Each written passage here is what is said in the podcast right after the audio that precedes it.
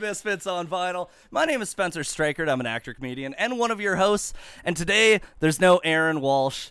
Uh, he is uh, he's afraid whenever we have female guests on the podcast. He he always I know Aaron. We're I, friends. I know. And yet he for some reason every time that we've booked a female guest to come on, he just can't come. Just runs away. And he also booked this date, by the way. That was the other thing. He was the one that made the decision about this date. And then he told us a few days ago, he's like, I'm actually going camping with my family. Well, we'll talk enough for uh, Aaron and you. It- That's good. okay, so I should probably introduce you first because uh, that's what a good host would do. good thing I'm the host of this. Uh, so, uh, from Baker Miller Pink Productions, uh, we have uh, Kaylee Riggett and Sam Ketza.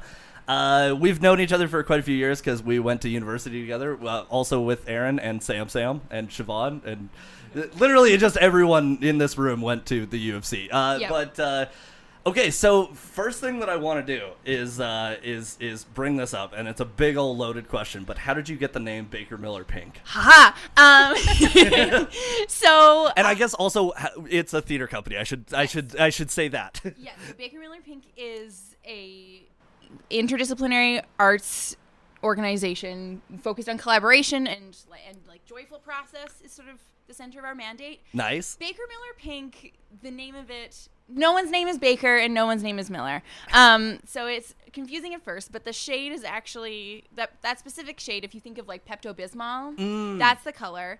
Um, Is that Baker Miller Pink?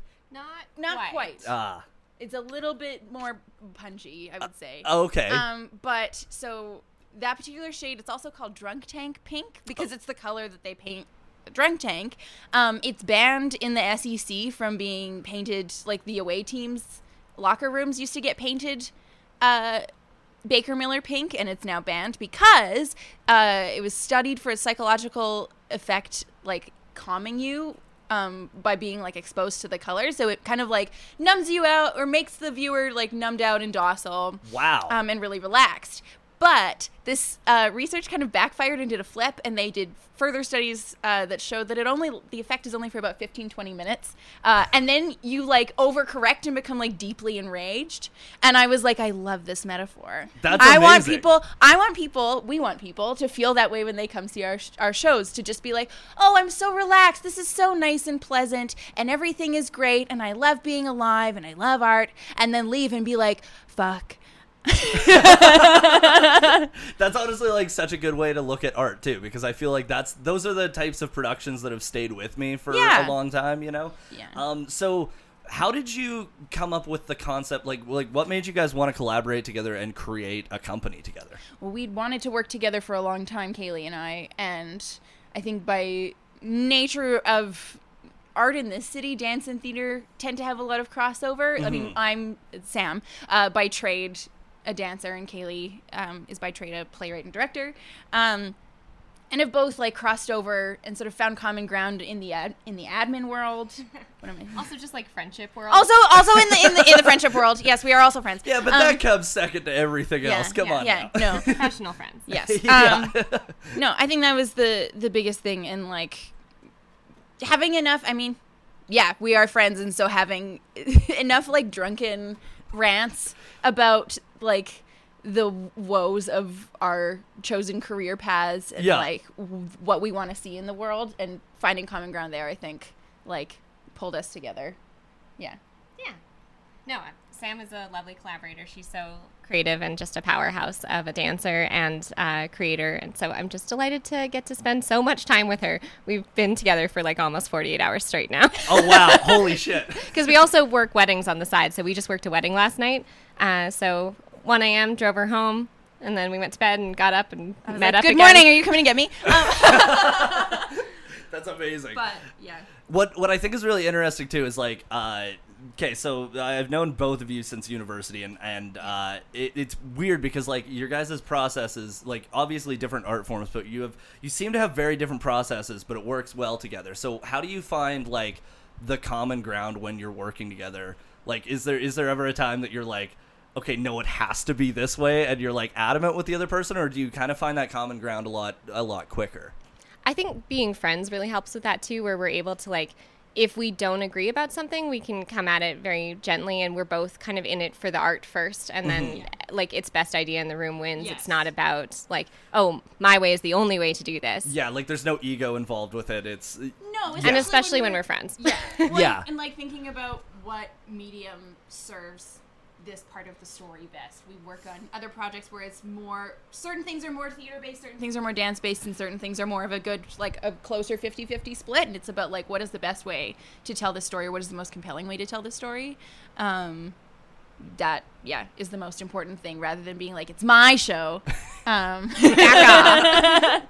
I'm not gonna lie. That's uh, that's that's what I wish I had more of with Aaron. Aaron is very adamantly just anti everything. He's got to. It's got to be his way. Uh, I'm just here.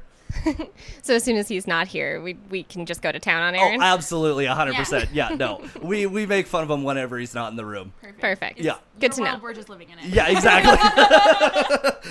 um, okay, so uh, so you guys uh, founded the company recently. Like you just had your launch this spring, right? did, yeah. And uh, uh, it was at City and Country Winery. Uh, Thank you for the recommendation. Yeah. Yeah. Oh, yeah.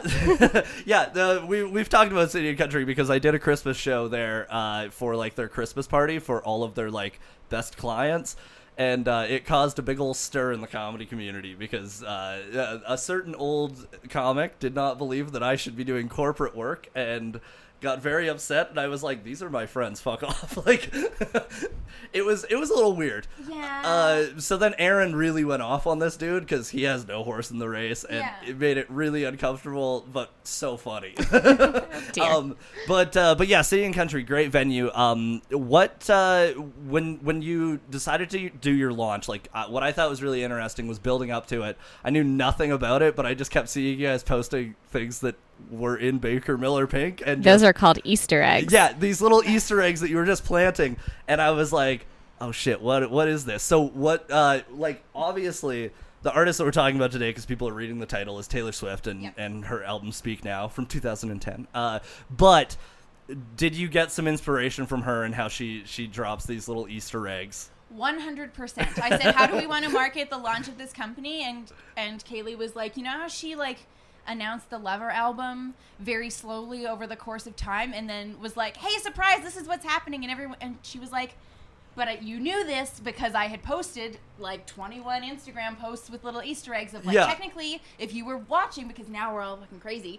Um, if you're watching, you know all of the track titles. You know exactly what day, time, and what position the moon's going to be in when it comes out. Yeah. And she had like a surprise appearance that a bunch of people showed up for, but only with the like Easter egg clues up until that point. And I was like, how did you know where to be? I I don't know. I couldn't figure it out. I still don't know how they got there. Yo, No. kids on the internet are fucking crazy. Yeah. like Yeah. actually insane. And That's Swifties are like a whole nother level. oh yeah, no, it, it it takes it to an, an absolutely another level. we reference well so in our show um, taylor's version Mm-hmm. we reference uh, the meme from it's all or the part of it's always sunny uh, with the pepe sylvia like conspiracy theory board Okay, And i yeah. think that is like an apt recurring image uh, for the Swifty community is that we're const. It's like the dark circles under the eyes and the strings are everywhere, and it's like okay. And she plans things at least three years in advance, so we have to be thinking right now. What is she going to do in 2026? I don't know, but I should. But I should know because it's all there. All the pieces are there. We just have to put them together. Yeah, and the snake has one eye. Maybe it's Carly Kloss's eye. Who knows? Um, You know what's gonna be? Oh, okay. I have I have something about that's that Reputation. later. That's not the right album, but we'll get to it. we'll, we'll get to it. I uh, okay. What what I think is really funny though is like, can you imagine if she throws just a fucking wild misdirection now? I think she does that. She has done. I'm very annoyed about but it. but what if she comes out with like a straight up just hip hop album? Like she's just spitting She's trap ventured bars. into the have hip you hop- heard Thug Story? no, I have not. T-Pain? no. oh, it's a great. It's an SNL bit, but she and T Pain rap together, and it's oh very God, good. that's Yeah. amazing. Yes. Well, I know that when she was on her Fearless tour, she did a cover of Eminem's Eight Mile in Detroit. Yes. Uh, an acoustic cover. And apparently it was actually really good. Yes, yes. She Yeah, can do anything she wants forever, she is the music with industry. caveats. But I don't know if there is caveats on that. No, she does crush Lose Yourself, and that's uncontested. Yeah, that is that is very much uncontested. She also Uh, does a great sugar we're going down Yes. oh yeah, okay. I, I've I've heard on the Speak Now tour. Yeah, I've heard about that, and that's really, really cool. Okay, so I want to go back into uh, your your company now for a little bit here. I'm really, I'm really starting it off by making sure that the listeners who are tricked into clicking on this because they see Taylor Swift speak now, I'm making sure that they know you more than Taylor Swift. That's how I. They probably already know Taylor Swift, so Yeah, that's that's respect fine. with so much love and so Yeah. much admiration. She doesn't need help. Um, that's true, but that's why that's why I'm, I'm making sure that we talk about you guys more because Thank uh, you, we like to appreciate it. trick our audience. That's why we do a music podcast. Good. Yeah. Our first episode, we literally said that. We were like, we are just going to put our podcast titles as whatever the album and artist is so that people accidentally click on it going, full album on YouTube? Sure. And then they start listening. There you go. Perfect. I love it. Um, okay. So, uh, so something that I, I want to talk about because you have a show coming up uh, that has been in development for a, a few years now, and you've you've had different iterations of it, and that is Taylor's version. So, first off, when is it going up? I want to ask that right away. We're co-producing Taylor's version with DIY Theater, uh, September 23rd to 25th, the third weekend in September. Okay. Uh, at in Arts Commons, all of the at the time of recording this, the details are confidential and tickets are not live. But at the time of publishing it, you It is can- at the Big Secret It's Theater. at- yes, it's at the big. it's at the big secret theater. Tickets will be at, on DIY Theater's website. okay. So probably on the Arts Commons website. Also, yes, also probably on the Arts Commons website. Okay. Um, yeah. Okay, that's awesome. And now my my follow up question to this, because we're gonna go way back now, Yep. because logically that makes sense. Uh, how did you come up with the idea for Taylor's version? Take it away, Riggett. I mean, honestly, it was really more Sam had the original idea and wrote the proposal and then got accepted into a festival called the Common Ground Festival, which Nice. was also mashed up with the like Calgary, Calgary Clown, Clown Festival, for that year because it was the first year coming out of COVID. So it was called the Common Clown Festival. And so she got accepted and then messaged me right away and was like, "Hey, we both love Taylor Swift. We've been bonding over it throughout the pandemic. It's the thing that's been keeping us going. Want to write a show?" And I was like, "Yes. Yes, Yes. I do. Thanks Yeah. for asking." yeah the biggest thing i think i mean i had also been you, as you know one in four canadians had done in the pandemic was go back to school um, so i went back to school and studied uh, gender and sexuality and was really interested in uh, like the weird dichotomy of like why things are inherently less than because they're girly and like the nuance of female friendship and i was like you know who knows and writes a lot about female friendship and is also a female friend is kaylee so yeah. kind of where it started it was like partly i would like to make a tribute to our mother and overlord taylor swift but also i want to make something that celebrates friendship because that joy felt important to put out in the world at that period of time Yeah. And so so when you're when you're like initially coming up for the concept, are you thinking of like the theme first and then uh, figuring out how to tie it into Taylor Swift and then like m- making kind of the other way around. Yeah. The other way Honestly, around? We had a like brainstorming Zoom session where we broke down all the like kind of bit parts that we would want to include, and then kind of threaded a story through those that Yeah. um, was more the like overarching theme of female friendship and um, love, joy. Yeah. This particular show started with like what memes do we want to bring to life on stage? and then was like, okay, but who's doing this? What's the context and who like who are these people to each other? And as it's evolved because now the show's been in, in development for 2 years, it's become more about those characters and their inner lives and more about like the fan culture of Swifties as opposed to um like what Taylor Swift like as opposed to like just people like talking about her. Yeah, we uh, did the show recently in Next Fest in Edmonton, uh, which was a new iteration. We called it the Taylor Swift. The uh, re-records. The re record internally because we had to keep straight all our scripts. Uh, and we overheard a woman being like, Yeah, it was about Taylor Swift's life. And I was like, Did No, you it's even watch not. the show? No, it's not. That is not what it was about. she was a strange woman. It's amazing because I haven't seen the show and yet I know it's not about Taylor Swift's life. No, I no. uh, like that. That's oh god. People at festivals are so weird. Like it's very interesting. No, I think the like one of the central things that was like er, one of the like central pieces of the show is a uh, comparison based on an academic article that draws parallels between Bob Dylan and Taylor Swift um, in the trajectory of the careers, in like key things that they have done stylistically, um, and like and their and their like nebulous relationships to social justice and different social justice causes. and kind Um, of being an artist of an era. As Yes, well. and being an artist of an era. One of my favorite things is one of our performances that we did uh, in June at Next Fest. There was a lady, Kaylee and I decided to sit at the back of the theater, and there was an older lady sitting in front of us, and one of the character goes, Well, actually, if you look at Taylor Swift's discography, she's a lot like Bob Dylan. And I could see her with her arms crossed, just like, Nope. I, I could like I could feel the like I've decided to hate this coming off of her. But Ooh. then by the end of the, the like big this whole we chunk call it the soapbox moment where Yes. our character literally pulls out a soapbox, climbs up on it, and goes, "Well, actually." Oh, I love And that. then, like, oh, God, that's delivers so good. delivers her her slightly drunken TED talk about it. And by the end, this old woman who had decided she hated the show was like, "Yeah, you go, girl," and was like, I was like, I was like, I- "This feels like a bit of a cult conversion," but that's that's honestly amazing because if there's one thing I really like, it's when art can change a boomer's mind. That that Ah, really yes. that really is like the best thing. Uh, also, like going off of that, I'm gonna say a really hot take here. Go for it. And it's gonna be something that for sure is gonna uh, uh, piss off boomers. Uh, Taylor Swift better artist than Bob Dylan. I I- mean, Bob Dylan overrated. I don't think that his shift in eras is nearly as uh, uh, revolutionary as Taylor Swift's. that's that argument could be made. Yeah. I think that I'm not gonna Electric fight you on Dylan it. was just bad. You can't really say like that would be like me being like, you know what?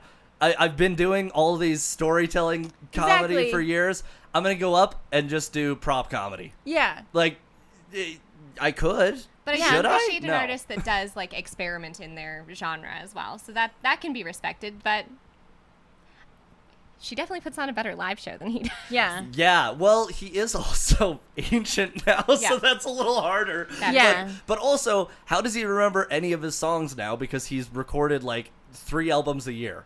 Yeah. It's insane. Uh, okay, so that's my hot take, and I am sticking by that. So, I'm not disagreeing with you, but for legal reasons I'm not agreeing with you.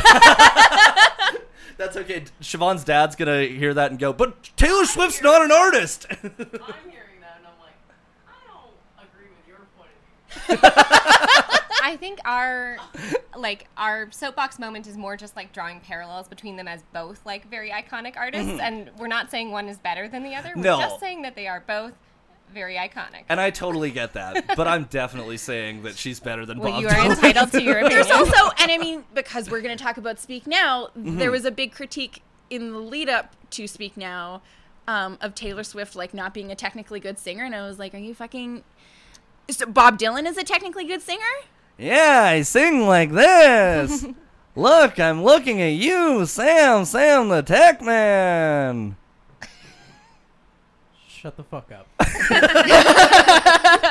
Speak Now. No. we, we do try to get our actors in. All Taylor's you version. are is mean. Yeah. There's Kate. Yeah, actually. Um, there's- no, there's like an AI generated. Um, Taylor S- or Bob Dylan covering a Taylor Swift song. Oh, on God. YouTube. it's beautiful. so funny. that's that's the best thing that AI has ever done. and I, it's it's it's very much like Taylor Swift could do "Tangled Up in Blue," but Bob Dylan could not do "Getaway Car." Anyway, I, you know what though that that that is true, but I, I think that like that. Uh, Bob it, Dylan cannot do better than "Revenge." Um, n- no, no, Could not. no, he cannot. Uh, also, again, old as time. He's old as time, and I feel like he's going to continue being old as time. Like I don't think that he's going to be somebody. I, God, I hope he doesn't die before this comes out. But, but I don't think that he's going to like pass away for a long time. Like I think he's going to to be. spite us all. He's I gonna think stay so. old this time. Yeah, he's going to be like Tony Bennett I think he might be a Until recently, until Uh, recent. yeah. Well, uh, that yeah. was a poor reference choice for like this week. okay. Well, Bob Dylan isn't ninety-seven years old yet, so I think that's a pretty good one. it's fine. Yeah, he's good. He's. You hope that Bob No. Dylan dies? You hope that No. Bob It'd be Dylan hilarious. dies. But Oh, we don't wish that on him. We, We don't, don't- want him to die. we do not wish. No. there's gonna be there's gonna be a part of the podcast that we just cut out, and it goes. Uh, so in this section, Spencer and Sam, Sam the Tech Man, we're talking about how Bob Dylan should die. Uh, we figure that that's not appropriate since he just passed away yesterday. Insensitive. Um, oh God, no! That would be okay. That actually that would be funny. That actually would be. Um, okay, so okay, so uh, so obviously the first version of Taylor's version uh, was in uh, Common Clown in uh, that was 2022, Yes. March 2022. Yes, it was. Oh yeah. Yeah, it was. It was last year. Time is an illusion. Um, yes, it was in 2022. Okay, so March of 2022, and then after that finished, did you? Uh, how much time did you let the script just sit before you went back to it, O- uh, or did you go like right away, like as the show was finishing, you're we like, let it sit for quite a while actually. We kind of we knew we wanted to do it again for sure and then we just waited until we had an opportunity and like a guaranteed stage to put it on and then I dove back into the um, the Swifty world and had to rewrite everything because everything had changed. She'd released like one new re-record yeah. and a new album, a new like original that album. music Midnight. video is fucking sweet. I have Oh, to yeah, say. it's Oh very my cute. god, that that is like the total friendship music It was video. also one of the surprise songs last night. in Yes, last Seattle. night. really? This gives you a date of what when we're recording this. yes, I totally was just in Lethbridge. That's when this was recorded. The other thing that I think is That was so awkward. What the fuck? I don't know why I did that. I'm okay. sorry. I gotta move on. It's okay. I was gonna say to Kaylee's like absolute credit and testament, and I bow down to you every single day that we work on this show. Is Um, that oh my god, the fan is also blowing in your hair. Anyway, um, Yeah, you look quite magical right now. You look enchanted. Thank you. Please don't be. No, I'm not gonna sing. I was enchanted to meet you too, Taylor. Um, oh no, we can talk about that too. There's a very unhinged um, cover of Enchanted. We'll tell you about it when we get into the album. when we get into it, I heard it the other day and almost threw up. um, For the first time, I played it for her in the car. Oh no. we'll get into it. But so what I was saying is that um, because the the the Taylor lore and the universe, especially in the time that we've been working on this show, has been so rapidly evolving. Like by the day, new theories are sprouted, Or new announcements come or out. announcement- new announcements come out, and she'll like start dating someone and break up with someone, and Mm-hmm. then suddenly she's back in the studio and she's flying to London to shoot a music video that reunites everyone who was in a music video from Sp- like it's nuts. So Kaylee has been making like daily changes to the script, especially when we were gearing up. for Yeah. The last iteration of it to the point where a monologue was like never locked. Really? because we have this we told you about our always sunny in philadelphia conspiracy board but the conspiracies are ever evolving and so i had a whole one like mapping out when the release of speak now would happen And but then then- she announced it in the middle of rehearsals so we were like well back to the drawing board gotta completely change that because i was wrong Oh shit. Yeah, we were like, please don't drop or announce anything right before our shows go up because then our set Yeah. pieces are inaccurate. Oh. This monologue is fucked. yeah like in the week before is like the scariest time because she could do anything at any moment and we never know what she's doing That's true. sorry is my eye twitching no, it did a little, and I, I totally get why. It's it's wild too because like you're right, we don't know what she's doing because like uh and and like listen. Uh, there, here's here's something that people that listen to the podcast probably don't know, but I am a Swifty, like going back into Yes. fucking high school, uh, oh, like that. Good. We don't have to convert you. Today. No, This you is do great. not have to convert me. We've done I'm it like, before. I'm Yeah. like, I, I, I'm, I'm a, I'm a big fucking Taylor Swift stan. Uh, what I think is really funny is that when I first, like, it was like in high school, obviously, like we all heard the music and everything, but it was, it was like.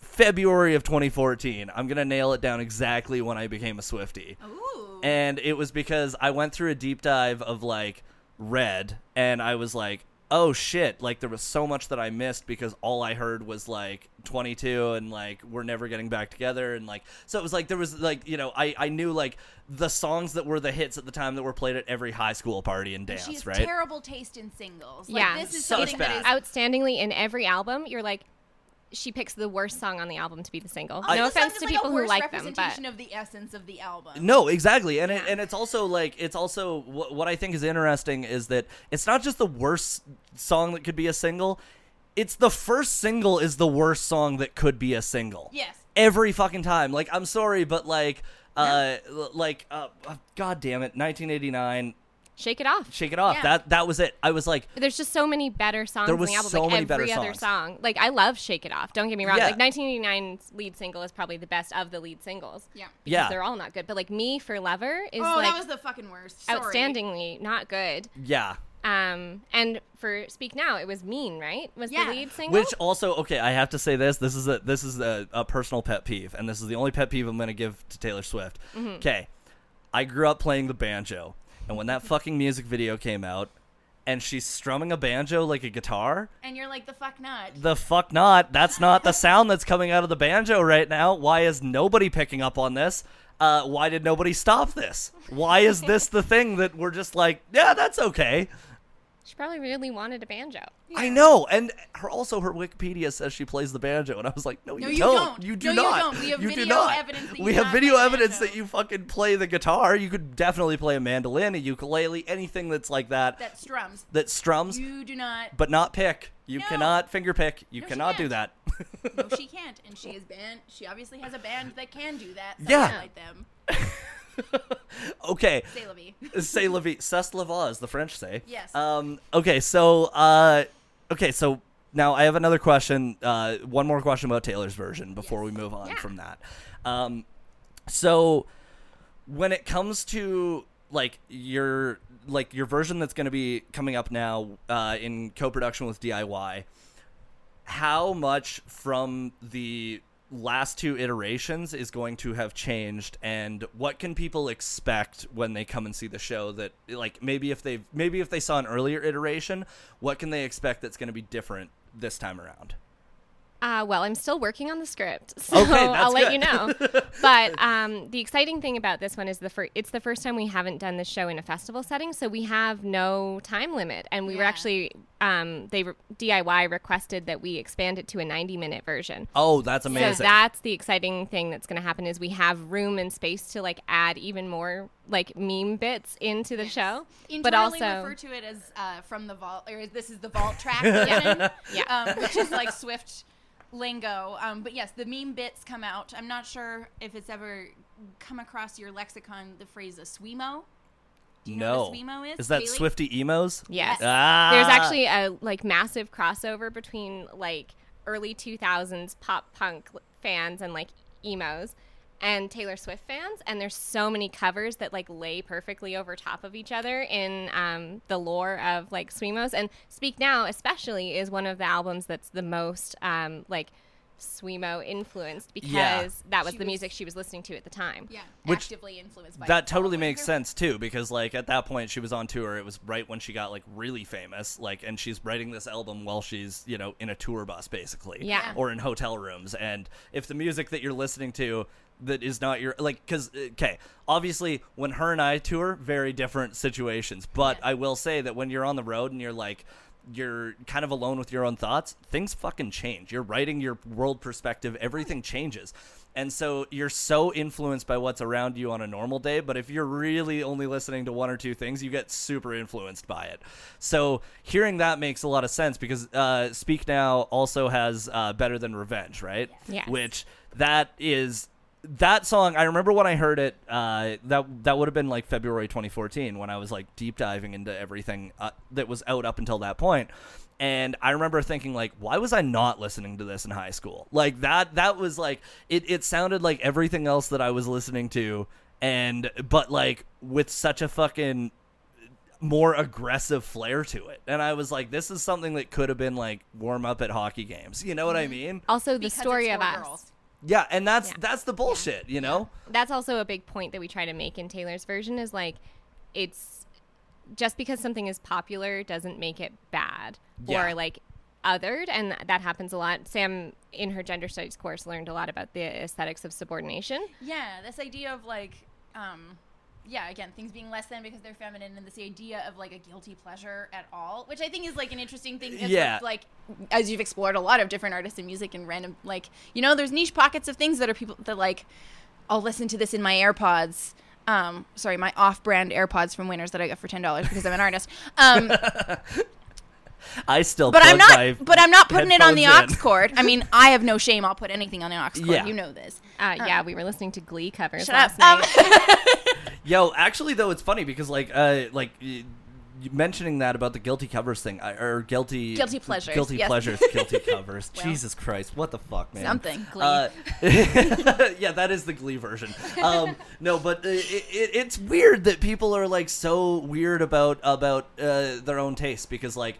I, I you know this is something that I think is funny about like Aaron and I doing this is like we we are what where we bonded on like really heavily was uh, 70s rock and 80s pop because we we were like oh we got crossover there it's super easy to to find where we where we have a lot of common ground but then there's albums that uh, will suggest for each other where it's like that's not something I would have ever listened to and then I listen to it and I'm like oh this is now in my my regular rotation like our third album was Tyler the Creator's Flower Boy and I was like I was never like a big Tyler the Creator guy I had heard like Yonkers when I was in high school but that was about it and then once I heard that, I was like, oh, I understand the hype. Like, I get it. I get behind this now. And so it's like, I feel weird when people discount, discredit anything. The only thing I will say is like bro country. That is like we we do not fucking stand that on this on this at all. We are we are real music fans. Yeah. No, that's. You don't have to. You don't have to say it twice. Okay, so uh moving on, we got to talk about because you guys were just at a- The Eras the tour. Eras tour, which I'm super fucking jealous about. But you and also I am rocking a friendship bracelet that was acquired at the Eras tour, Yes. so I'm feeling uh, like uh, secondhand. I was there, you know, like by by proxy, a part of me was there. yeah, that bracelet was at the Eras tour. It Which was at is the Eras tour. So fucking cool. so okay, so the first thing that I want to ask is like, what was the first off? What was the energy like at that show? Ah, it was wild. It was so wild. fun. So nice. So kind. Yes. It was also the thing is that like Taylor Swift's fan base spans so many generations and it's actually like we knew this having done research and made a show about it, but like still shocked me to see like people there there was this sweet little old man in like work coveralls and a fedora and on the back of his fedora he had, or on the back of his coveralls rather he had emblazoned karma street cleaner which is a reference to the song karma from Oh, midnight that's fucking and he's great. walking around by himself smiling having a good time bopping around to muna just so pleasant but then there's also like generations of like moms and grandmothers and granddaughters Yeah. and and then like all their friends. We signed this girl's t-shirt because it was her 10th birthday, but then we also saw these like old money women. Yes, they were so wonderful. One was dressed as uh, Rebecca Harkness from the Last Great American Dynasty, which is on folklore if you want to look it up. Oh, that's pretty looked cool. But it was also a real amazing. person, yeah. She had like these long, like opera gloves, and on the back of her dress had written "Had a marvelous time ruining everything." That's the other thing is that um it The was costumes. it was a beautiful space to be extra and be ridiculous and that there was no such thing as too much. Mm-hmm. There was also no such thing as, as too little. Like people would really phone it in and just wear a sparkly dress or a sundress and cowboy boots Yeah. for the first time in their life and I was like this is a terrible mistake. But um We saw a girl walking down the ramp who was like, "I'm gonna take my boots off. I can't keep doing this," and she was doing that like first timer in cowboy boot limp. Um, Oh, no. and I turned around and was like, "I have blister band aids," and her mom was like, "No, go away." We're like, they're not used blister band aids, but anyway. But that's the other thing. Like, You're like, yes, I have a blister band aid, and you pull it off and hand it to her. God, I was no. wearing runners. yeah, no, Like a smart person. yeah. Yeah, But it that's the was thing. like, you don't go to a concert in like, it- Especially not that concert. It's No. three and a half hours it's long. no, it's Holy yeah. shit! What? three and a half hours long. N- Well, she's on there for three hours, no fucking breaks. Um, there were some like you can. There were some can sit have a downs. sit. There was some stand up, sit down songs. We didn't take any pee breaks, and I was so proud of us. Yeah. Um, also, vocally, that is impressive. It's so impressive. And I was so running impressed. down the runway Yeah. like it's nuts. It's, a so huge athletic. Stage. And the amount of times that she was alone on that stage, Mm-hmm. I like that's what really got me, especially in like the first set. Half, she yeah. was it felt like she was proving something where she was like, I don't need anyone else here. I can be in front of 73,000 people in a stadium and be alone with my guitar. Yeah. that's and and honestly like that's that's a really that is a powerful statement and a powerful feeling but it's it's weird because that's like one of the things that i think uh, comedy does not it, it gets credit for in a club, but it doesn't get credit for in in those bigger uh, you know situations like theaters and and arenas. Yeah. It feels fucking weird when you're standing there and you're looking at you know 2,500 people and you're just like. They're all fucking listening to me, and I am controlling the energy of the room. So for her to go out there just herself and be able to control the energy of a stadium, Oh yeah. that's that's a whole nother that's another level of artistry that just some people don't have and some people do have Oh yeah. yeah. No. We could maybe say that Bob Dylan doesn't quite have that. no he does not have that This is actually a Bob Dylan slam podcast. um, I hope you're, misfits against dylan but to to circle back to the Air Store, like the the kindest concert environment we've ever been to. Certainly the most like welcoming and inclusive concert environment I've been to, where it's like you can you can do. Everyone is welcome. Everyone is like cared for and protected. I was n- like Felt very safe. Yeah, we live in a society, but I was not worried about like being like groped or harassed at all the entire time. And it was like, which is honestly like impressive too for a show at an american concert like yeah, where that's we all have to have clear bags so that people can like see that we don't have guns. wow It's very strict bag policy. that's it you know what though like i don't think that that's a bad thing No, i, I think was that's fine a good with it. thing like yeah, no, it was Yeah. very stringent, but like we felt like totally safe, totally like And what was really cool too about the friendship bracelet thing, which is um, i there's a line in a Taylor Swift song from Midnight's that says, "Make the friendship bracelets, take the moment." And taste it. yeah. So um, it gave you permission to approach other people too, to be like, if you didn't want to approach someone and say, "I love your outfit," you could kind of just be like. Do you want to trade friendship bracelets? And then suddenly it becomes a community rather than just Oh, like that's a bunch so of people cool. going along. Oh, yeah. that's really really cool Yeah, we got to know a Yeah. lot of the people in our section, people who were like standing in line for drinks with us. It was like people on the street who were just tailgating. Yeah, and like the people who met us downtown, and I was just like wearing a T-shirt, like my merch T-shirt, but still, um, and they like stopped us and saw our bracelets and knew that we were there for the concert, and it was a really cool thing to be able to I- identify everyone. No, and, and, and, and I think it's cool too because like any any artist that's able to create like kind of a culture around their show, like it's just it's a better situation to be around that. Um, okay, so my my uh, my my question now, and this is going to be like th- this is a, a big one, and I I'm not expecting you to have like an accurate like pinpointed uh, uh, uh, thing here, but what was the set list like? How did that get? How did that show get divided? Was it divided by eras? but not in order. Not in order. Okay, so that's that's that's I guess my biggest question was like I was wondering if it was in order of like i- or or if it was like they start with speak now and then it's reputation then you know T Swift OG. yeah, She actually doesn't play any songs from her like self-titled debut album in the normal set. that's we the other were interesting thing is like the percentages of the Yeah, like yeah. divvying up of the things. really? Yeah. but we have a theory about why that is, and I, I, we don't have a theory. I saw the theory on the internet, um, but because Take um, credit for it. because debut, which is uh, Taylor Swift's debut album, uh, self-titled, uh, is one of the ones that she doesn't own and hasn't re-recorded yet. Oh. Uh, she doesn't want any songs that aren't already trending to pick up in popularity after the Eras tour. So she doesn't give money to Scooter Braun, the Master's Thief. yeah, no, that makes sense. And so Speak Now, the same way, only had one song in the set because it was already trending on TikTok, and that was Enchanted. Um, and that one was popular, but none of the other songs were. So until she released Speak Now Taylor's version, she only had that one song in the set because that way it wouldn't pick up in popularity before she owned it.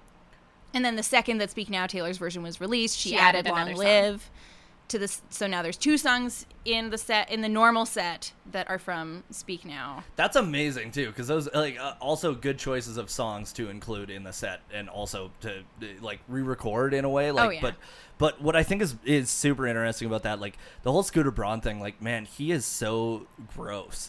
like like there's just like Yes. the, like I, I I think it's funny that like we've talked about this a lot like obviously going through a lot of artists like finding out you know artists that get bad deals and everything but then there's a whole nother level when somebody buys someone's masters and then is refusing to sell them back because that's what michael jackson did to paul mccartney Yep. and uh and but the funniest part about that one i mean that one it's different because you know uh, paul mccartney was like yeah the way that you make money is you buy the masters and then you then you own the money and you own the music. It just makes you money. And then Michael was like, okay. And then he just went and fucking bought all the Beatles masters. And Paul McCartney was like, no, not like Oh, that.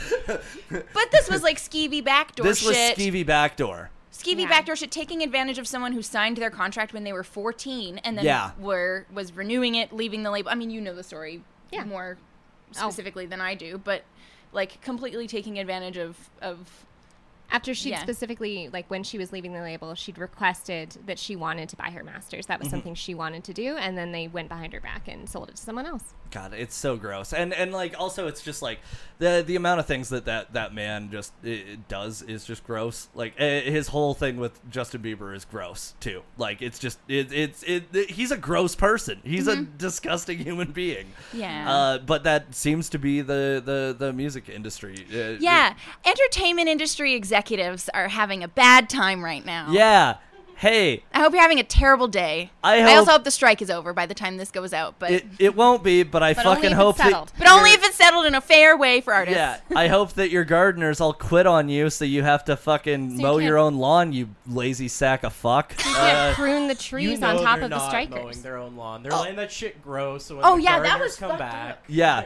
yeah, trimming the trees that was yeah, really that was fucking really gross. not cool. No, e- everything about it is so gross with the with that strike. I don't know. I I obviously I'm I'm I'm obviously I'm in support of both the writers and the actors and uh you know uh, going from being somebody that's been like working in television for a few years now and funny enough all, uh, okay saying this now I know I'm a Canadian actor but all of the productions I've worked on have been American Well, because that's kind of what comes here, and like you and Yeah. I both, our summers are usually really busy with film Yeah. work, and now they're now not. it's completely empty to and- quote Taylor Swift, "Suddenly the summer, it's clear." Yeah.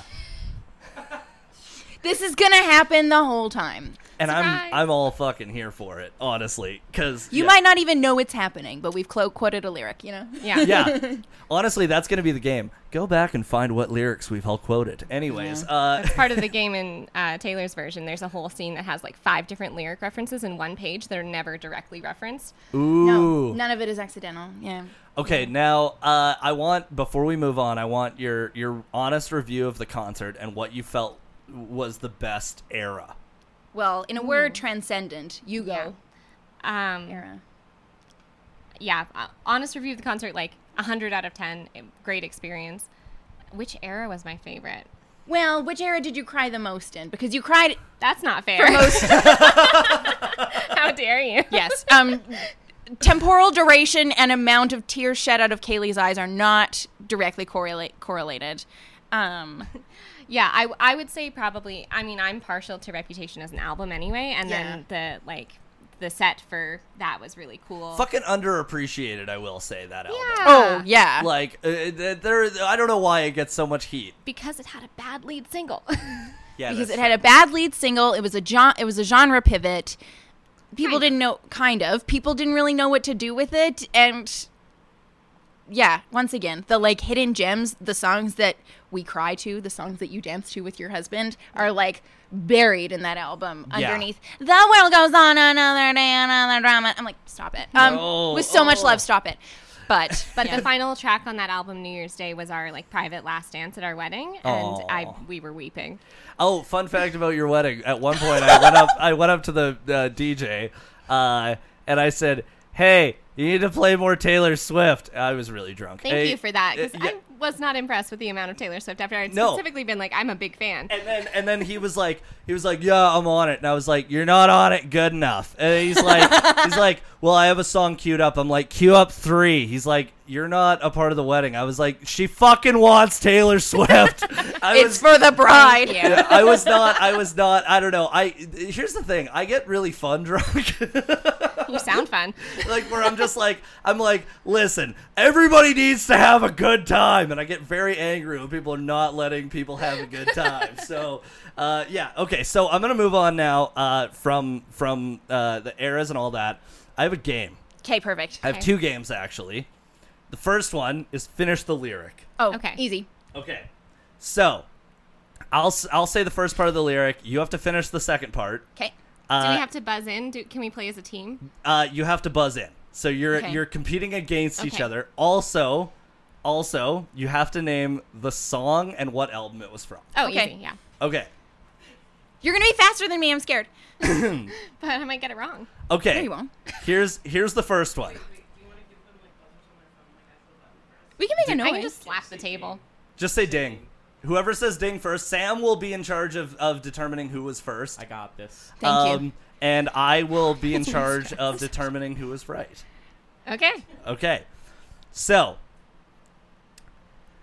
but what if I'm all right, right, right, right here? Ding. Uh, easy they come, easy they go. Fuck, I can't remember the rest of it. La la la. la. I've been the archer, I've been the prey. Who could ever leave me, darling? But who You're could wrong. stay? It's fr- what? It's You're from wrong. the archer, though. It's from the archer on Lover, but I fucked up the lyrics. You go, did. you know. Oh no, no, you like this line. You like this line. It's the one that I have a conspiracy theory about. Can I ding again? Yeah. Ding! I cut off my nose just to spite my face. You got it And I right. hate my reflection for years and years. I wake in the night and pace like a ghost. My room is on fire fire. and- Invincible smoke or invisible smoke. I, I only had the rest of the line. that song is in Taylor's version, but not for long. Um, maybe. Well, maybe we we're actually.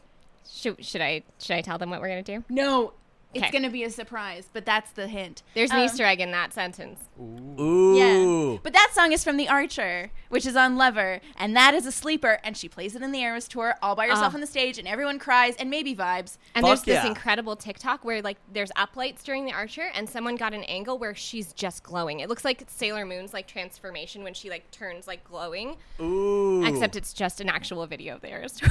That's magical. really cool. And Lover is right Lover there. is right here. Lover is wonderful, Okay. except for Brendan Urie. Anyway, Now, the second question is, or the second lyric.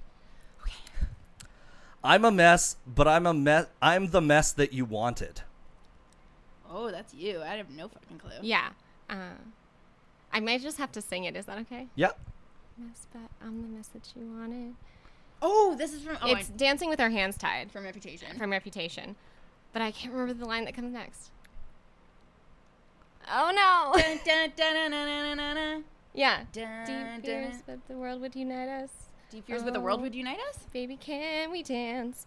Oh, through an avalanche. and- say, say that we got it. I'm a mess, but I'm the mess that you wanted.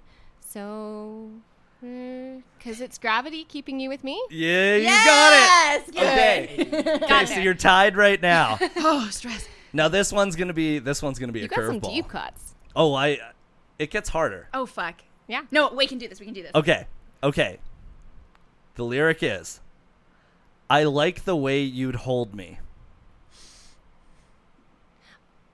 Well, that's just too short. That, I feel like that's in multiple songs. Yeah. I like the way you It actually isn't. I double checked this one. Ooh. It is only on one. Fuck.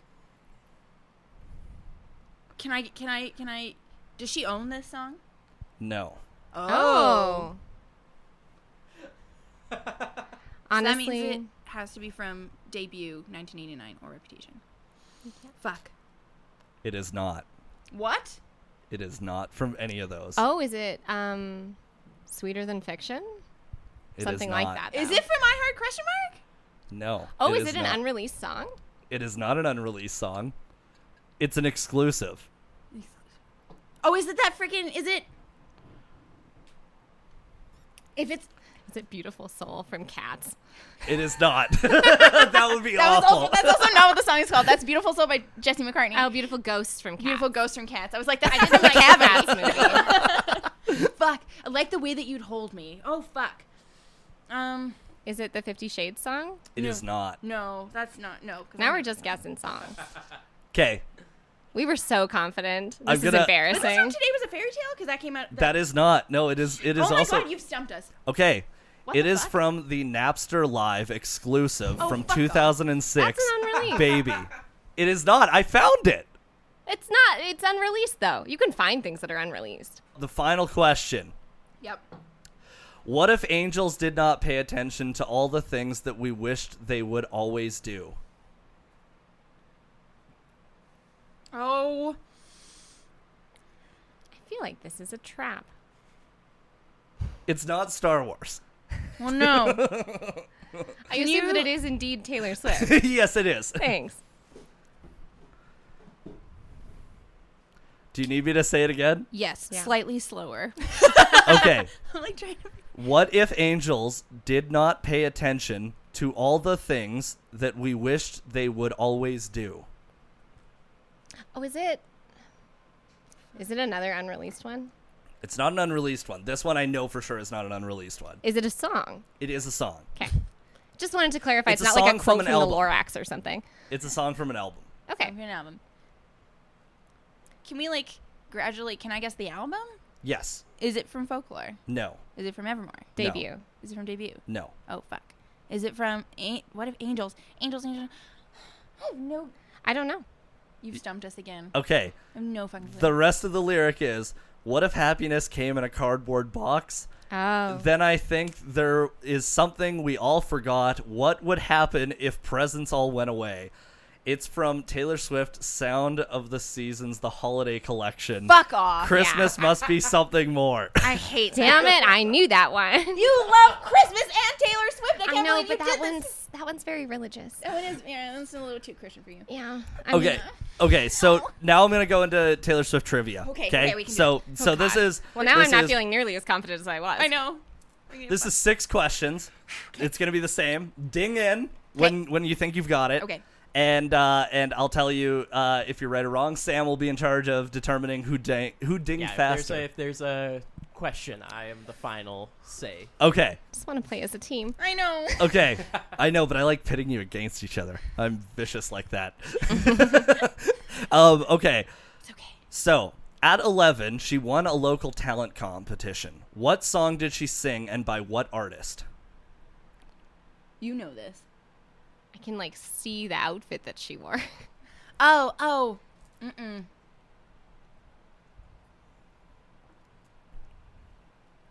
Is it by Tim McGraw? I don't. I don't think I know this. No, honestly. no. Okay, it is "Big Deal" by Leanne Rhymes. Oh fuck! Yeah. Okay. So, so I did have watched the video. you guys are still tied, by the way. Altogether, you're still tied. You Yeah. both have one. Uh, Both doing poorly. Where I'm embarrassed, but continue. okay. So in 2008, Taylor made her acting debut on CSI. What was her character name? Dead body. Number three. No, I don't know. No, I, we don't. Was it Taylor? No, it was Haley Jones. okay. I'm learning so much. How many Grammys has Taylor Swift won? Brownies? Grammys. Grammys. Brownies? She's getting so many points right now. That Just comes handing from a out those grandma. brownie points. Grammys, Grammys. She's Grammys, got Grammys. Betty Crockers. The Um, last one was folklore. yeah, I know that. Uh, Okay, let's do math together. We're working together. yep. yeah. Fuck the system. We're working together. Okay. okay. so she won for Fearless. Just like Taylor Swift wanted. um, and then she won four in the 1989 year. Yeah. And then she won one for folklore. Yeah. And then I think she may have taken like a couple other random ones, um, but not best album. No. I'm What is your final answer? gonna say nine. Nine? Oh, No, I'm wrong. But I think with the folklore thing, um, she like just tied with Beyonce for most Grammys for a Yes. female artist. Yes. So how many Grammys does Beyonce have? I don't know. You don't know how many Grammys Queen Bee has? no. What the fuck? I'm a Taylor Swift fan. I don't know how many Grammys she has. Why would I know how many Beyonce I'm has? gonna. s- You know what? I'm gonna say eleven. you are correct. Ah! I knew it. yes. so sorry, Sam. You just ruined yourself. Okay, so I knew it in my heart. Taylor has a famous relative in the family. Who is it and what do they do? Her grandmother Marjorie uh, was an opera singer. You are correct. Now, what was her full name?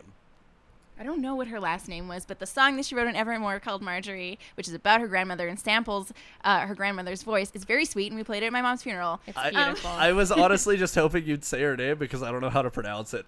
I have it written down and No I fucking clue. I Can I fucking- try? Yeah, it's uh, oh wait, no no no. Oh shit! No, I'm looking at trivia. I didn't see. I didn't see anything. I Okay. have no idea. I have no idea. Okay, it's no one knows uh who it was. M O E H L E N Camp, like K A M P. Is it not Molenkamp? Molenkamp? yeah, Molenkamp Finley. Molenkamp Finley. Marjorie Oh, yeah. Molenkamp Finley. Not I- John Cougar. Never John Cougar. No, it's it's a bit more more Dutch than that. But Yeah. yes, no, Yeah. that was her grandmother, and you can hear her voice on the track Marjorie and Evermore. It's really Tears. beautiful. That's really sweet. I There's- didn't and know she that. sings it. She sings it in the Eras tour, which is like the, the Evermore set, which is my favorite set. Like, are songs that you're like, why would you sing this in a stadium? But it works. Oh, it's that's so really perfect. cool. It's so beautiful. I mean, I was like shaking, yeah. crying. and but- there's a line in Marjorie that says, um, "If I didn't know better, I'd think you were singing with me now." And that's when the like um, track hear her comes grandmother, in, like, and you can hear her grandmother in the background.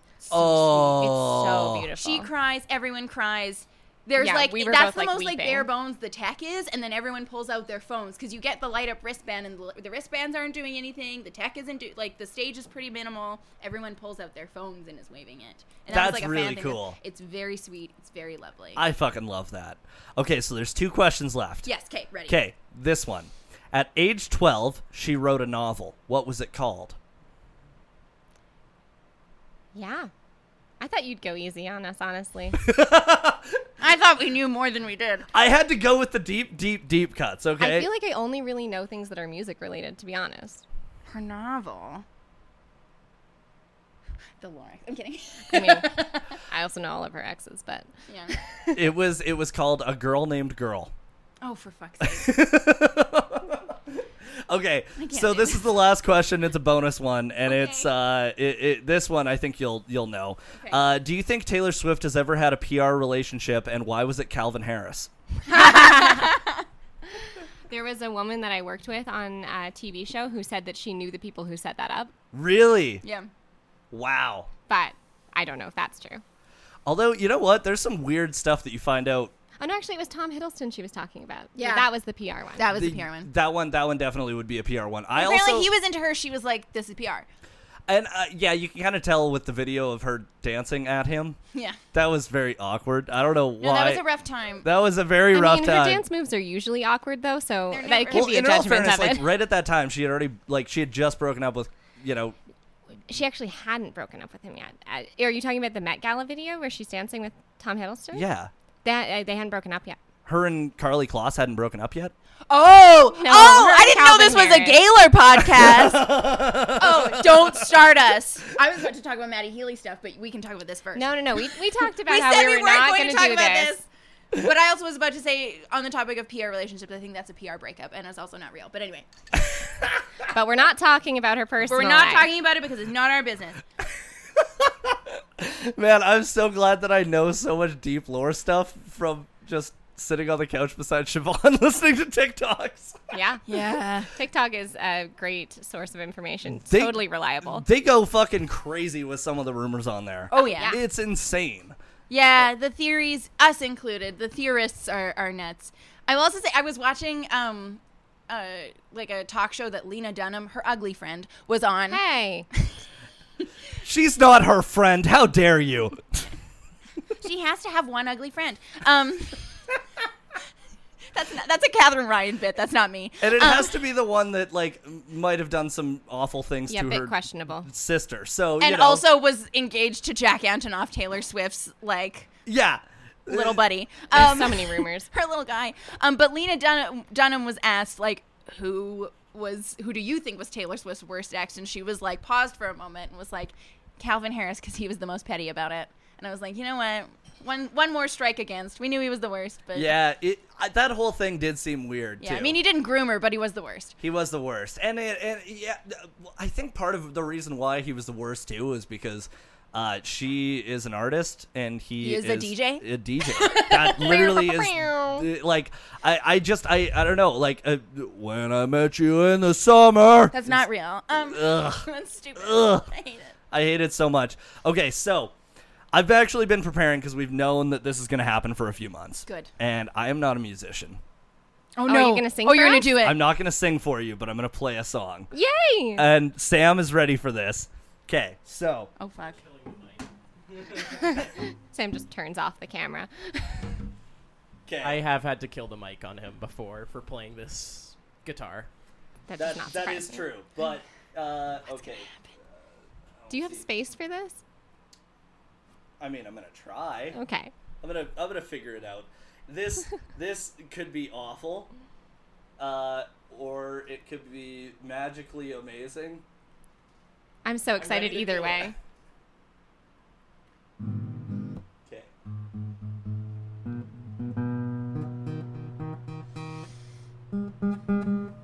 better than revenge. I'm kidding. That would be fucking amazing. Okay.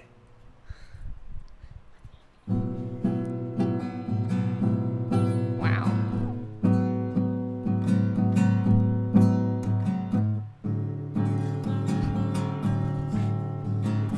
Is this the is this the bit in Brooklyn Nine Nine? Nope. Can you guess the song? Oh my gosh. No. I mean, it could be any Taylor Swift song because she plays the four, same four chords, but Yeah. You're doing the So- four chords. yeah. It so could do be any most- song most of ba- artists. pop. Yeah. It's from Fearless. Romeo, take me. I'm kidding.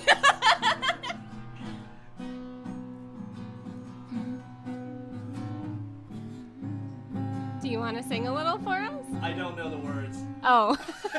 I also can't sing and play guitar. what? I don't think you can play guitar. Please It's enlighten us. beautiful. Yeah. Thank you. Thank you so much for preparing that, for us. You Belong With Me. I was about to guess that. Not because there was an- I had any inclination or indication of that, but You just know what? You know what the worst part is? Is that I actually have been working on that. I'm not kidding. Every fucking day for months, and I've been trying so hard. But also, uh, I don't. I I did not have time to tune it either, so that didn't help. So I'm gonna. kind of beautiful and mysterious. Yeah, it was. It was. It Yeah. was kind of mysterious. There we go. We'll go with that. yeah. Sam is so disappointed right now. He's like, "Are you kidding me?" You know what? I'll gas you up. That was a very sweet gesture. you know what? It wasn't the kazoo. We'll give you that. It was a sweet gesture. Yeah. It was a sweet gesture. I tried. I tried. Okay, so every episode on Misfits on Vinyl, we talk about an album. Sometimes it's one of our favorite albums. Sometimes it's a very popular album. Sometimes it has a crossover on the Venn diagram. I would say this is one of those ones. So the album that we are talking about this week is Taylor Swift's Speak Now. Speak now. I'm glad you're the same impulse as me. Okay, so this album was released on October 25th, 2010, through Big Machine Records.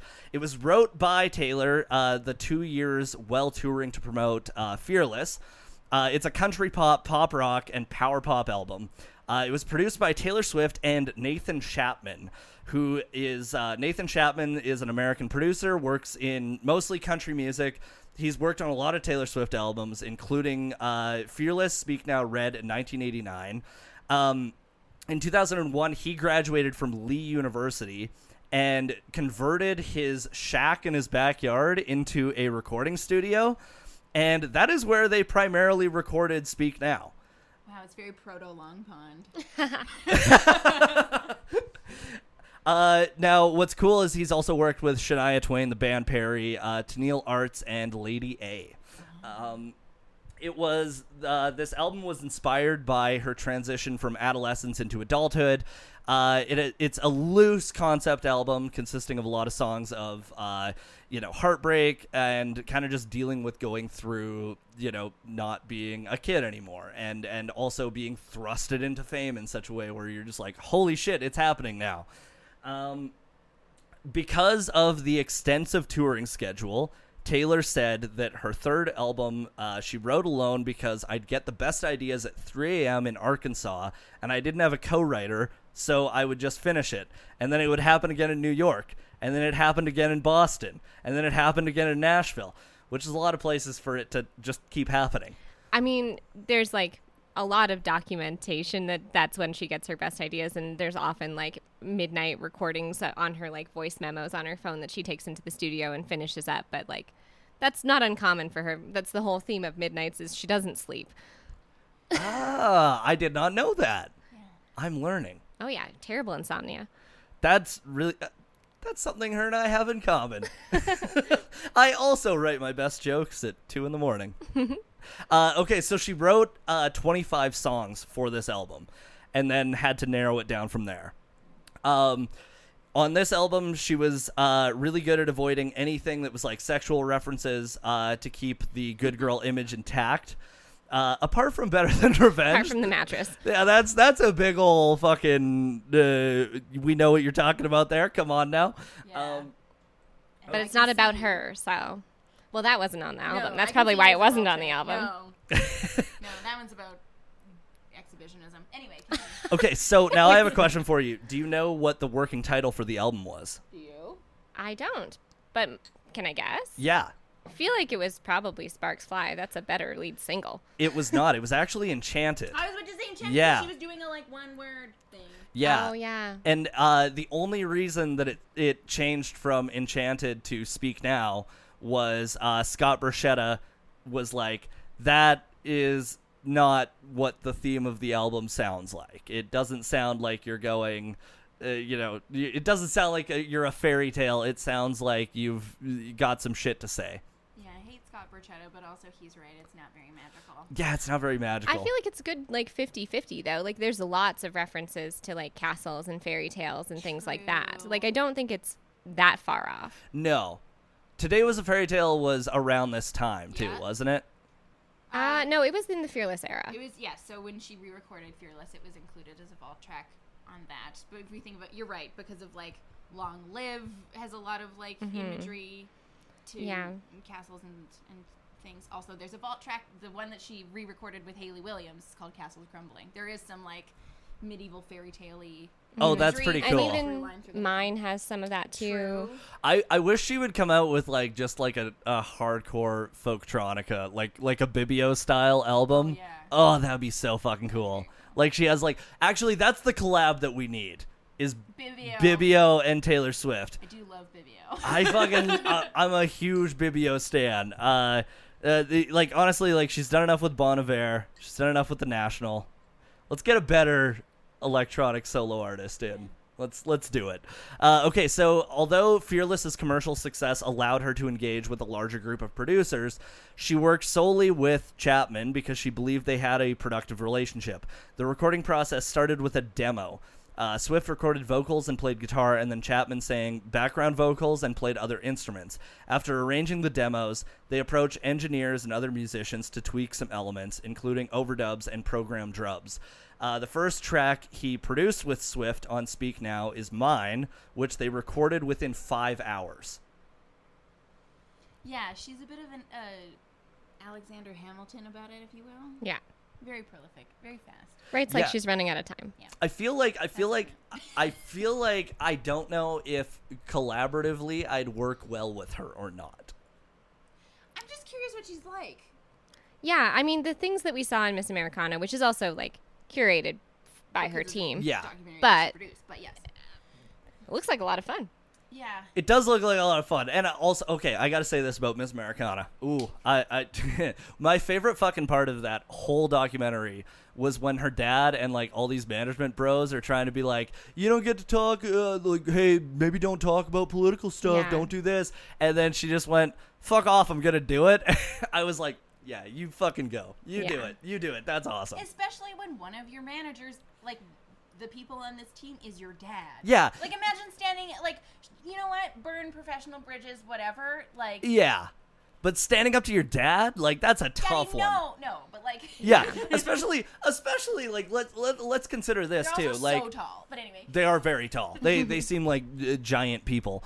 Um, but it, it, it's extra hard since like uh, can you imagine how weird it is to to say that when your family literally moved so that you could have a shot at a career that like there's kind of like a fucking 50-50 on if it's even going to work. Yeah. Because like Yeah. you know, there's there's people that say like, "Oh, well, like her family was well off. It was it was impossible to fail." yeah, but they were from Pennsylvania. Yeah, Yeah. exactly. And they and there's so many rich people who want to be singers who fail miserably. yeah. Who moved to Nashville with your at the time 14 year old child? Yeah, and and your 8-year-old other child. Yeah. That's fucking insane. Are you kidding? You're you're actually just going to be like, "Yeah, I'm going to uh, like that would be like me asking my mom, "Hey, listen, I really want to be an actor. Can we move to LA?" Also, I just lost my front tooth. Like Yeah. yeah. not you specifically. I know. well, now you just made it weird. What the fuck, Sam? What the fuck? Uh oh. Oh God! Yeah, I get it. I'm a hideous fucking troll. Everybody, talking fucking about your point at the drama. freak. That's look not at what the I meant. I look didn't at the wanna bring up fucking dental freak stuff. show over Okay, here. I, I- That's why it's an audio Nah, mostly you're, in, format. you're on your own, kid. Oh. Fuck off. Um, Fuck, I'm sorry. I didn't mean to. Okay, Um, let's but just no, move on. anyway, so yeah, no, incredibly young and like yeah. I just like that great. I made you so uncomfortable when I was just fucking with you, I but know I you were knew just you were fucking gonna with get me. that. I'm very soft. Um, She's too soft for all of this. no, that's fair. sweet nothing. Okay, okay. That was not subtle. uh, no, but like I, I, I, I do think like it, it, it's crazy. And then uh, th- the the argument of industry plants Yeah. is the funniest thing to me because how many industry plants do you see fail? And then on top of that, like here's a here's a great example from recent times. Uh, everybody thought that uh, Tramp Stamp was an industry plant, right? And there was that whole thing about like, oh, they're industry plants because like, look, they work in the music industry. And I'm like, okay, one of them is a fucking receptionist at a music office. That that's not the same thing. That like, there there still is a talent there. Yeah. So, uh, for your parents to gamble that much on you and then change their entire lifestyle around you as a child and then be like, oh, into adulthood, now you're providing for everyone in some way, shape, or form. For her to be like, hey, actually, fucking no. yeah. that that takes uh, i- an incredible amount of courage. Yeah, and it must be very scary too, because in Miss Americana, she talks about how important it is for her to be viewed as good and to be liked, and they're, you know, threatening her with her worst fear in that conversation where they're like, "You're going to cut your fan base in half. People are not going to like you anymore." Yeah, which is weird because because that didn't happen. that didn't happen. In, in fact, I think it made people be like, "Oh, I like that you have something to say about this." Absolutely, like, Yeah. because that was one of the biggest critiques from the more like leftist liberal side of things is that like yes you're maintaining your strong country roots but you're also being like co-opted for far right Yeah. imagery because of your your your good girl country your good girl faith in your tight little skirt yeah yeah, And in fairness, what happened to the Dixie Chicks or the, The Chicks. Yeah. is you know its own precedent-setting thing where it does make it scarier too to speak out, especially Yes. when you're a well former and that country was artist. like that wasn't even like a public statement that was like they made a comment during a made an concert like offhanded joke It- during a concert during a in concert. England. And Like also that was pre-cell phone, so that means that somebody went home and was like, "This is something I'm gonna write about and send it to a newspaper." and then George Bush was like, I hate it. Um yeah, which uh, great You man. can hear more about it in our chicks episode. Ah, That's Perfect. true. Yeah, we do have Thank a you. chicks episode. We Well, covered there you go. Fly. Um, okay. Oh love that album. It's a great album. Uh, after uh, after recording finished, uh, Justin Nybank, Nybank, Justin Nybank uh, mixed the album on Pro Tools and uh, at Blackbird Studios. Uh, he had mixed some tracks on Fearless, and within three weeks, he finished mixing 17 tracks, including 14 on the standard edition and three bonus tracks on the deluxe edition. Uh, because she wanted Speak Now to be a uh, direct communication with her audience, he infused a monaural reverberation inspired by 1950s and 60s music into the mix to evoke a vintage and retro vibe that, according to Nybank, brought a sense of authenticity to the album. love that. Right? okay, so uh, normally what we do after the after talking about the album is we go into about the artist. I feel like we've talked a lot about the artist though. Yeah. Is there anything that you want to add? Any like lore? Any any deep cuts that I've missed? Uh, I think an interesting thing about Speak Now, specifically as an album, you talked about how she wrote everything by herself, and in your source material, it said because she was on tour and didn't have any collaborators. But there was also a big backlash after Fearless of people saying, well, she doesn't even write her own music. Like, she's not very talented. Not only were they saying she can't sing, but they were also saying she's not talented. And so it was also like, we love our petty queen. It was a little bit of an FU to the music industry to be like, well, I wrote this entire album by myself. Wow, Yeah. that's pretty cool. Yeah. Yes. Very the only calculated. song that is on the original Speak Now that was not solely written by Taylor Swift is uh, If This Were a Movie. Uh, and now in the re records, it's been removed from that album and has been put onto Fearless, which is a weird thing to do. Yes. But also just goes to show she continues to value that the narrative of Speak Now as this Yeah. like as a platform for her to yeah to prove her talent, basically. And to speak now. as you as it were yes ah, okay. So we're gonna we're gonna move on to the reception of the album. Uh, okay, so before it's released, uh, Big Machine ships out two million units, like two million copies of the album, which is honestly insane because when I was looking into this, it turns out that's a lot for an album. Usually they release around 500,000. So they like uh, and and this at the time like they're still an independent label, so they just went balls out with it and were like, "Fuck it, we're we're sending everything." At the end of the first week of sales, 1,047,000 copies had been sold jumping it up to number one on the Billboard charts, and it marked the highest single week tally for a female country artist and became the first album since Lil Wayne's The Carter 3 to sell over a million copies in its first week.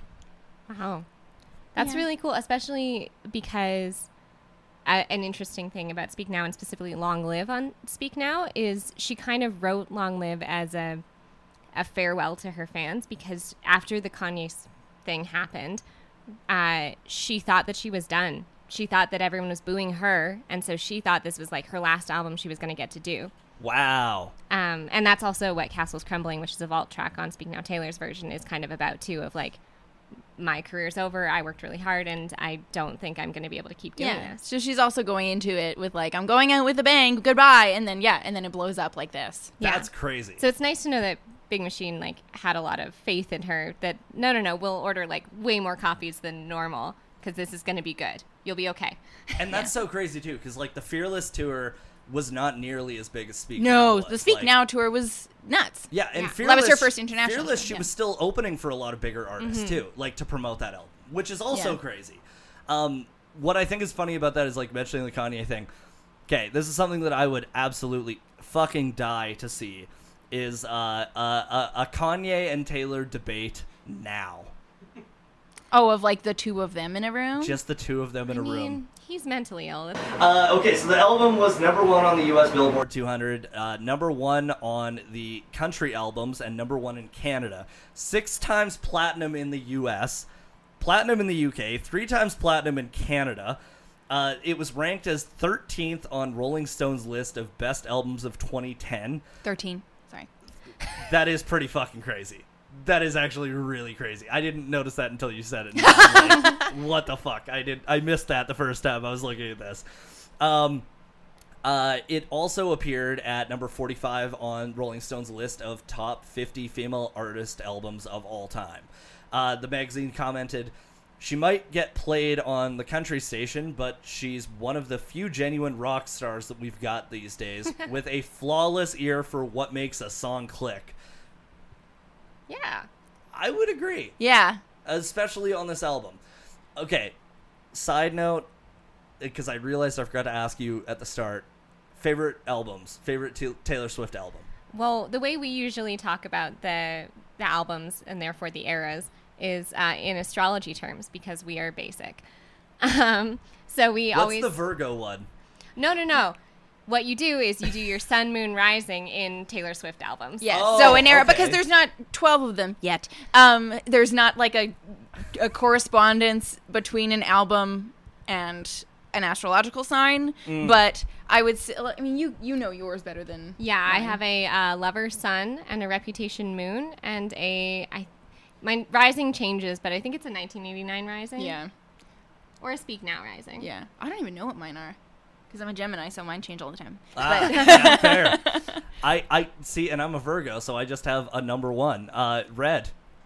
Good choice. I'm going. I'm going hard and saying it's red. Yeah. Because I felt like that was like the the like that that album. Honestly, I feel like felt like a more genuine folk album than both folk folklore or Evermore did. Mm, see, I laid on the floor and cried to Evermore, and I love Evermore. I also I- love I like Midnight. both of them, Eh, but- Midnight's has has has grown on me. I would also wager that Midnight's isn't an era. Mid- Midnight in the way that it like encapsulates a certain like period of time, Mm-hmm. the way that the other albums do. So I think maybe that's the the most Gemini of them all is the is Midnight's. that makes sense. Okay, okay, that totally makes sense. Uh, okay, so uh, going on to the last part of the reception here. Yes. Uh, Okay, so it uh, at the Grammys, it was nominated for Best Country Album, and Mean won Best Country Solo Performance and Best Country Song. Uh, it won a ton of awards at the Academy of Country Music, the American Country Music Awards, the Billboard Music Awards. Uh, she was nominated for the Juno for Best International Album uh, of the Year. And getting into like the uh, critics ratings here. So any decent music, it sits at a 6.9 out of 10, and Metacritic, it's a 77 out of 100. But then going down the list with this, the AV Club gives it a B minus. Entertainment Weekly gave it a B plus. Paste gave it a 7.1 out of 10. Uh, and Rolling Stone gave it four out of five stars. All right. Again, weird lead single. Weird lead single, and I yeah. And We were yet just it talking won the the way he- Grammy. Yeah, and Which it is- won the Grammy. We were just talking on the way here. We were like, I think Kaylee was like, I think one of my skips on this album is Mean.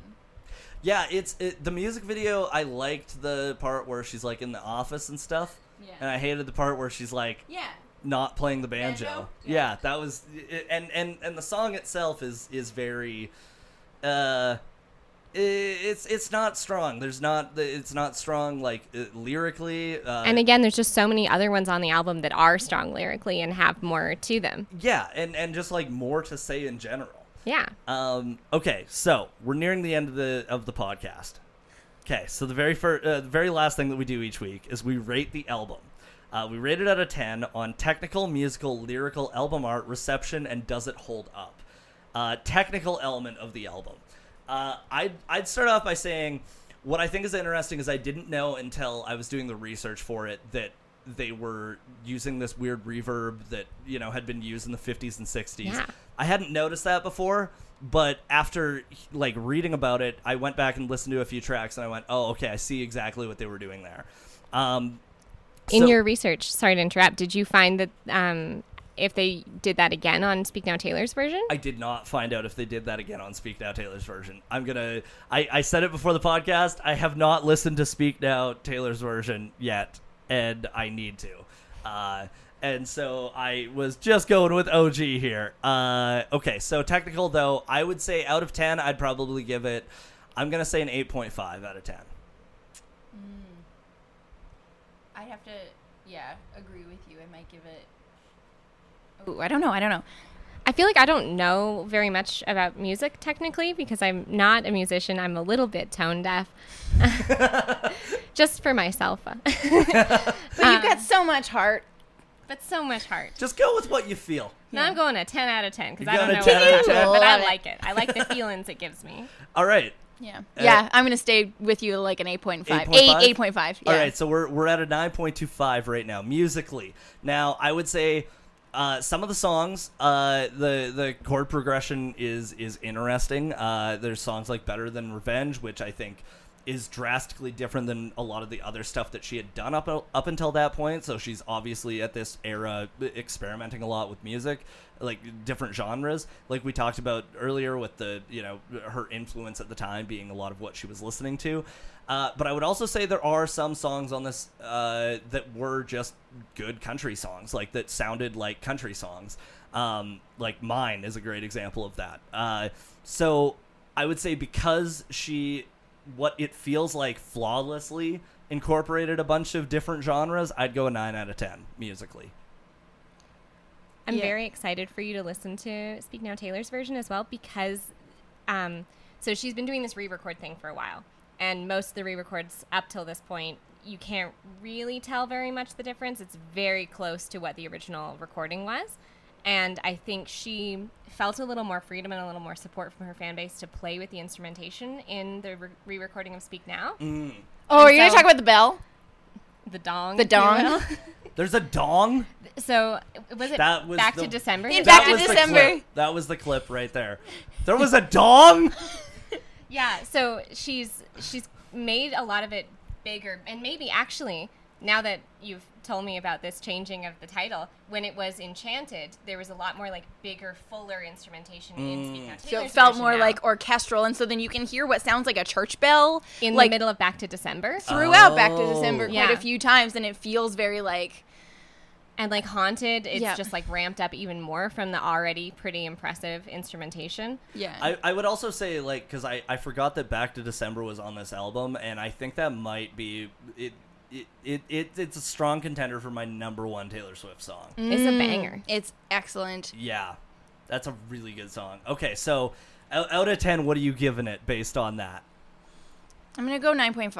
I'm gonna go 9.5. 9.5. I also have to give it like I have to give her credit for like roasting the shit out of John Mayer in Oh, Dear yeah. John.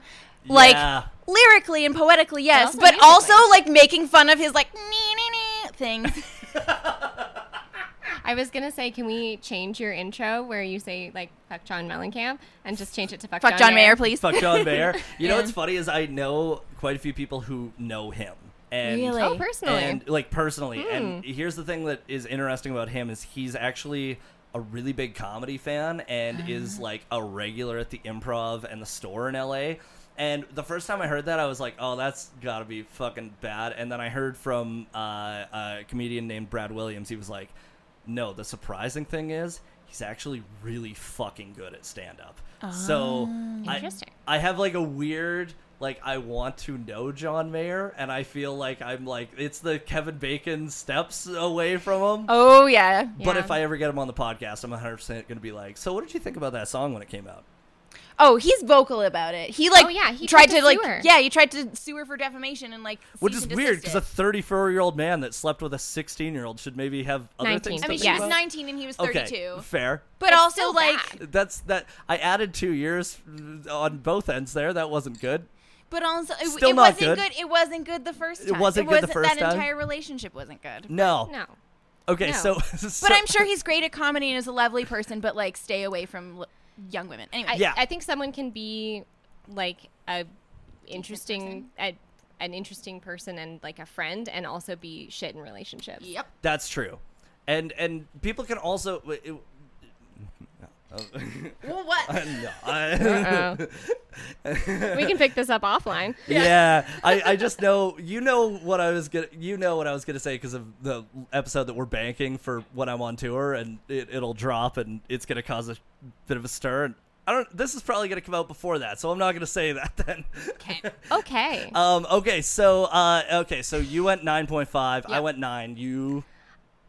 I feel like Just give it a 10 again, Kaylee. Who are you no, kidding? no. I have opinions. yes, you do. no. no, I feel like if we're going, we're doing Speak Now, the original one. Yeah. Uh, I feel like I will go with like a nine because I feel like I liked it better ramped up in Speak Now Taylor's version. Ah, yeah. Ah, that's a okay. That's a good call. Okay, so right now we're at like a nine, uh, Point. nine point ten, I think, right now.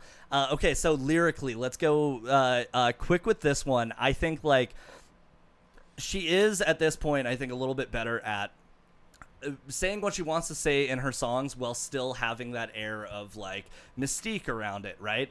Uh, she's like, like we mentioned before, like she was able to allude uh, uh, to a lot without actually saying a lot. So, uh, I would say, based on that, it's not nearly as good as it, it becomes, and it's not nearly as as bad as it once was. So I'm gonna I'm gonna go with a I'm saying this hard seven on lyrics. Mm, I was literally just about to say a seven. I mean, as a like folklore evermore person, I'm like, there could be, there will be better poetry. There but will be better it's great. poetry. But I also think it depends what kind of lyrics you like. So, in a speech that she gave, which I can't remember where she gave the speech, but she defines like she has three different types of lyrics yes. that she writes.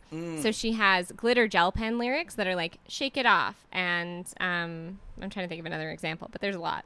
Uh, but like kind of the like really bubblegum poppy kind of lyrics. Then there's what she calls her fountain pen lyrics, which are like her storytelling lyrics. So like all too well is a good example, and I think Speak Now is very fountain pen, where it's all kind of storytelling. And then she has her quill lyrics, which is all evermore folklore, like high vocabulary choices and like very Very ornate, poetic, kind very of. abstract. Yeah. yeah. And so if you're into fountain pen, which I think I lean more towards fountain pen, I, I would I would go higher than a seven. I would say it's like an eight point five. oh. Yes. Oh yeah, Oh. that's also Oh, something we actually, should talk about. Yeah, we did not talk about that. Let's talk about that. Like, we As should fast wrap as it up, but we I do want to get into that because like I feel like okay now my personal opinion told you is it was gonna be long. Sorry. my m- my personal opinion is I don't think she should have changed the lyric. I think that it was more powerful the way it was before, and also something that like at that point in her life she would say. Uh, I, s- I- I also think uh, I think that about uh, the uh, one from uh, Fearless that she changed, where it was like uh, uh, tell your uh, Oh, that's that's, from from debut. debut. And That's she's my not picture to burn. Yeah. yeah, Which was our surprise song. which I that one I also am like I the the whole point of it is not that she's making fun of gay people in that lyric. She's making fun of the fact that this dude is so fucking homophobic and he's so afraid of of you know being considered gay that that's actually a fucking worry to him. That, yeah, that that's and, a thread. And so I'm like, and and and I'm saying this as somebody who's a member of the fucking community. I'm like, I think that that was a great lyric. Keep it the fucking same. I know Exactly. dudes that were like that. I fucking grew up in a small town. Those guys are scared as shit at being called gay. Exactly. So leave that lyric. Now with this one, I also didn't really understand the change because I'm like. I've been so fucking upset with someone before and I've said shit like that. And if you're saying that in a song, there's people that are relating to it and people before were relating to it because they're like yeah fuck that person they like well, exactly. And that person, to be clear, is Camilla Bell bec- because the song is about Joe Jonas and Camilla Bell. Oh. Um, yeah. so it is a little more who specific. the fuck and- is she Exactly. Oh, I'm so glad you asked. Uh, Camilla Bell was the girl that Joe Jonas dated after dating Taylor Swift, and Taylor Swift was very in love with Joe Jonas, and that's also what Last Kiss is about on Speak Now, is about Joe Jonas and just the devastating. And a lot of stuff on Fearless. He broke Yeah. up with her on the phone. It's a whole thing. yeah yeah Yeah. So in 27 seconds So then he wrote a song after Fearless came out uh, called Much Better, that was a Jonas Brothers song, um, where he basically directly says, I'm done with superstars and all the tears on her guitar. Um, pretty direct. And then he goes, like, and then she's he dates so much a better. fucking uh, uh, uh, An actress. yeah, Whoa. a fucking uh, a g-lister Yeah. Um, I mean, Camilla A Bell. fucking extra. I think she was kind of rising at that At that point. time, at that time, she was on the map where she is now. I personally could but not was tell she a you. pisces rising or an aquarius rising Probably a fucking Pisces.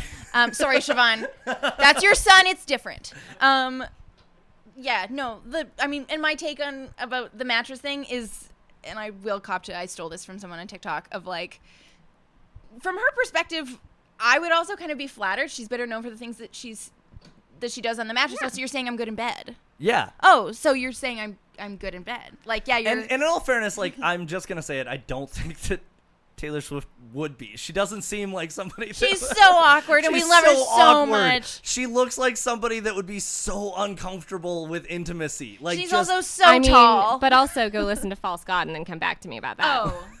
No, I'm sure she fucks. But we said we weren't going to speculate on her relationships, but I'm sure she fucks. Um, Um, oh, sorry, I didn't finish what I was saying. Uh, so Camilla Bell, Jonas Brothers wrote this song called Much Better, and then in the like kind of spoken word part of Better Than Revenge, Taylor Swift literally goes, "Oh, she's so much better, yeah." Ooh, So it's pretty. yeah. that's pretty. That's pretty on the nose. yeah. Yeah. there's a lot of, of roasting happening. Yeah. And, and And a lot of, um, just to assert my opinion, I, I think the reason a lot of people don't like the lyric change as well is going back to the three categories that she's laid out for us of her lyrics. It's not a, it's not a fountain pen lyric anymore. It's now a quill lyric. He, Yes, he was a moth to the flame and she's holding the matches. It's very metaphorical. Which it's is very a fucking poetic. stupid lyric too. I'm sorry, but Yeah. like, I, And what it a doesn't fit in the dumb- song No, anymore. it doesn't fit the song. It feels forced. It's yeah, where that song is like the pinnacle of being petty. yeah. yeah. Um, and I'm not. s- I I don't really care either way about the old line. If you wanted to change it, but I feel like that new line doesn't fit as well as Tonally, it could have yeah. been. Yeah. No, I totally agree. Okay, so we're at like an 8.7 right now. Yeah. Okay. Album art. I'm just going to go uh, flat out 5 out of 10 on the album art. Ooh. Um, It's pretty basic. Yeah, I mean, I guess it's recognizable, but that's the only thing that makes it pop up to a Yeah, five. I agree. It's kind of mid. look, I also have the like the deluxe album CD, and it's like Shiny. it's well yes it's shiny but there's also like a lot of like you also remember like this also came out in like the twilight era so there's Yeah. some like very pr- like pseudo twilighty imagery there i'll give There's it a actually a six conspiracy theory that Haunted was actually written for the New Moon soundtrack, but Stephanie Meyer didn't like Taylor Swift, and so it didn't get put on there. But that's why it's so like sonically different than the rest of Speak Now as well, because it was written for Twilight. Wow. yeah Shit. Okay. Uh, okay, so 5 out of 10. six 6. Seven. uh, seven.